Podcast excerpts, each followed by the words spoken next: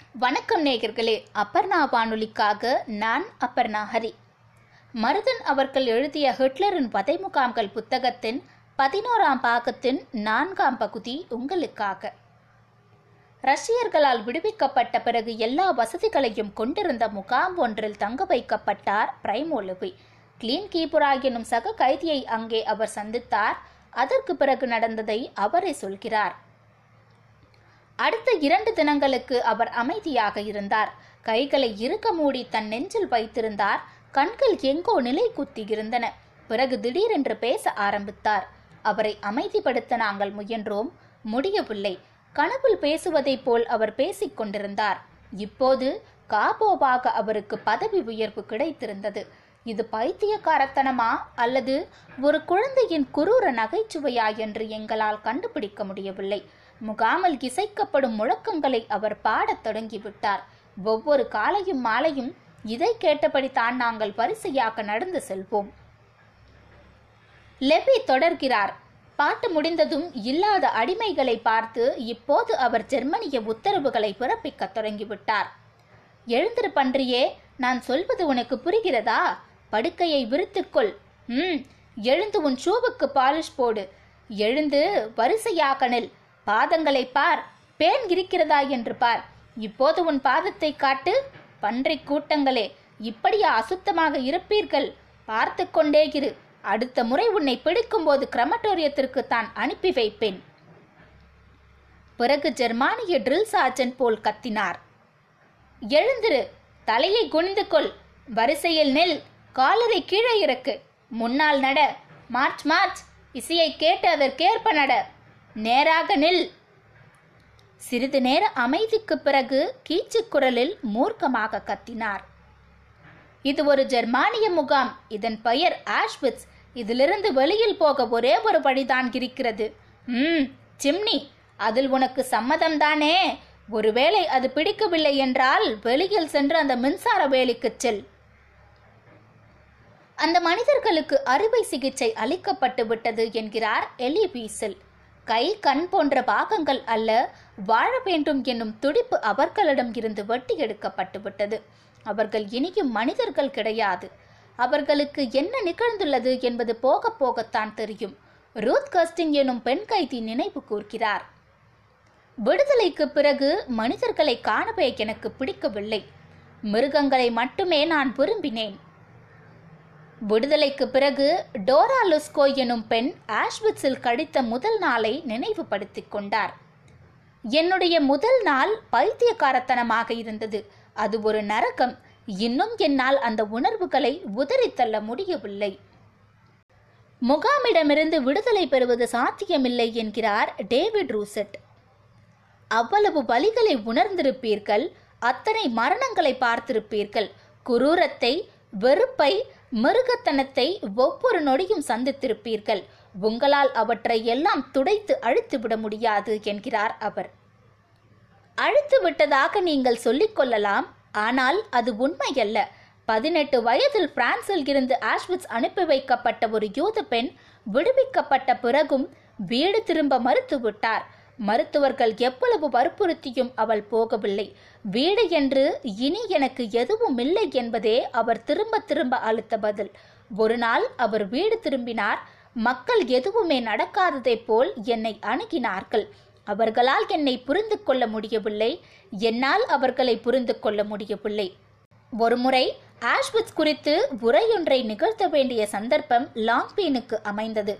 பார்வையாளர்கள் மத்தியிலிருந்து ஒரு பெண் கேள்வியொன்றை எழுப்பினார். ஒருவருடைய பயிரை குறிப்பிட்டு முகாமில் அவரை பார்த்திருக்கிறீர்களா? என்று அவர் கேட்டார். லாங்பீனுக்கு அவரை தெரிந்திருந்தது. நன்றாக நினைவிருக்கிறது. நீங்கள் குறிப்பிடும் நபர் முப்பது டிசம்பர் மாதம் ஆயிரத்தி தொள்ளாயிரத்தி நாற்பத்தி நான்கு அன்று தூக்கிலிடப்பட்டார் என்று சட்டென்று பதிலளித்தார் லாங்பின். உடனே அந்த பெண் வெடித்து அழ ஆரம்பித்து விட்டார். லூசி அடலஸ்பர்கர் இதே உணர்வை வேறு வார்த்தைகளில் வெளிப்படுத்துகிறார். எங்களை சுற்றியுள்ள உலகம் மட்டும் மாறியிருக்கவில்லை நாங்களும் உருமாற்றப்பட்டிருக்கிறோம் ஹர்மன் லாங்பின் தன்னுடன் வசித்த கைதிகளை காண விரும்பி அவர்களை தேடிச் சென்றபோது மூவர் தற்கொலை செய்து கொண்டு இறந்ததை கேள்விப்பட்டார். என்னை உலுக்கி எடுத்த இந்த செய்தியை வழக்கமான ஆஷ்விட்ஸ் மனநிலையுடன் எதிர்கொண்டேன். நடக்கக்கூடாதது நடந்துவிட்டது ஏற்றுக்கொண்டு முன்னால் நகர வேண்டியதுதான்.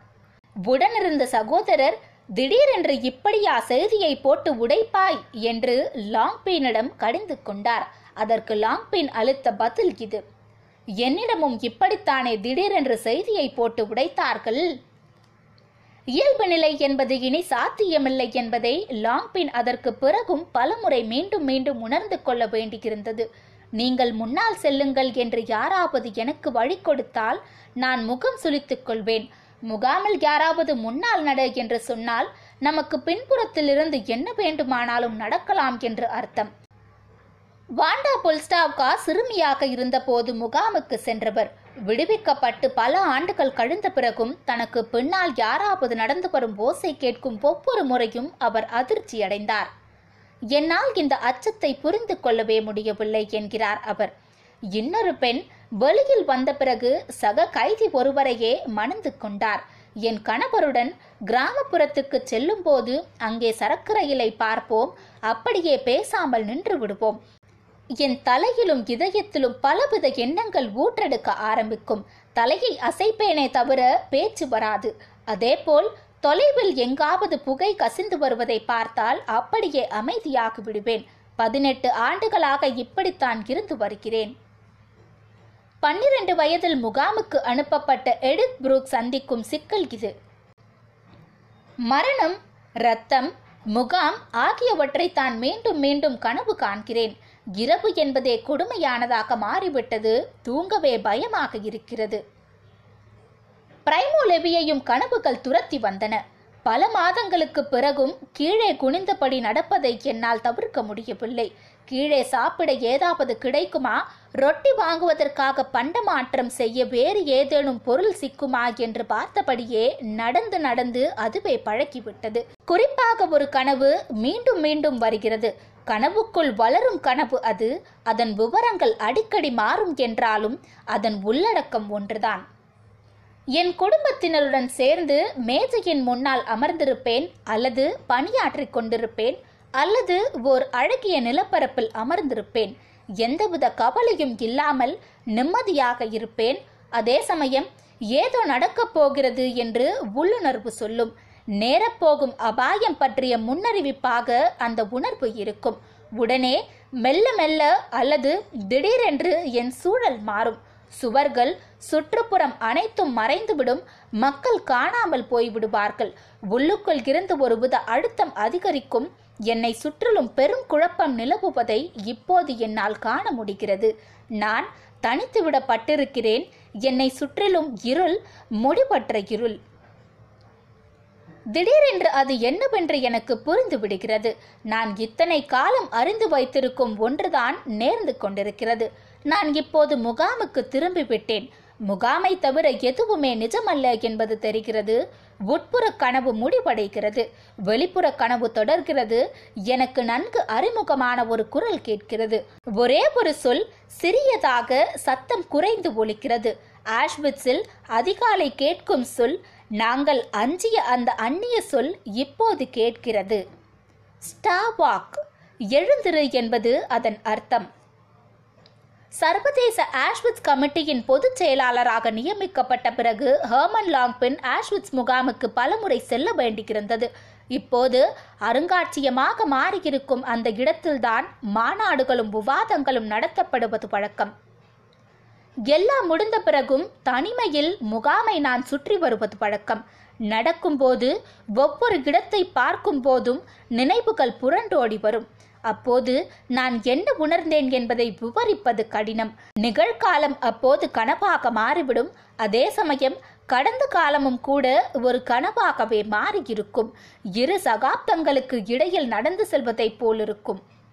அவர் மட்டுமல்ல வேறு பலரும் கூட தாங்கள் வாழ்ந்த முகாமை திரும்பி வந்து பார்த்திருக்கிறார்கள்.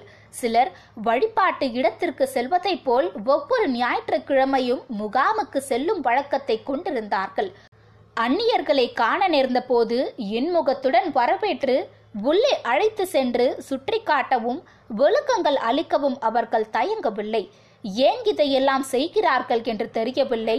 ஆனால் வதை முகாம் ஒரு கந்தகம் போல் அவர்களை இழுப்பது உணர முடிகிறது என்கிறார் லாங்பின். இத்துடன் இந்த பாகம் நிறைவு பெறுகிறது. நன்றி வணக்கம்.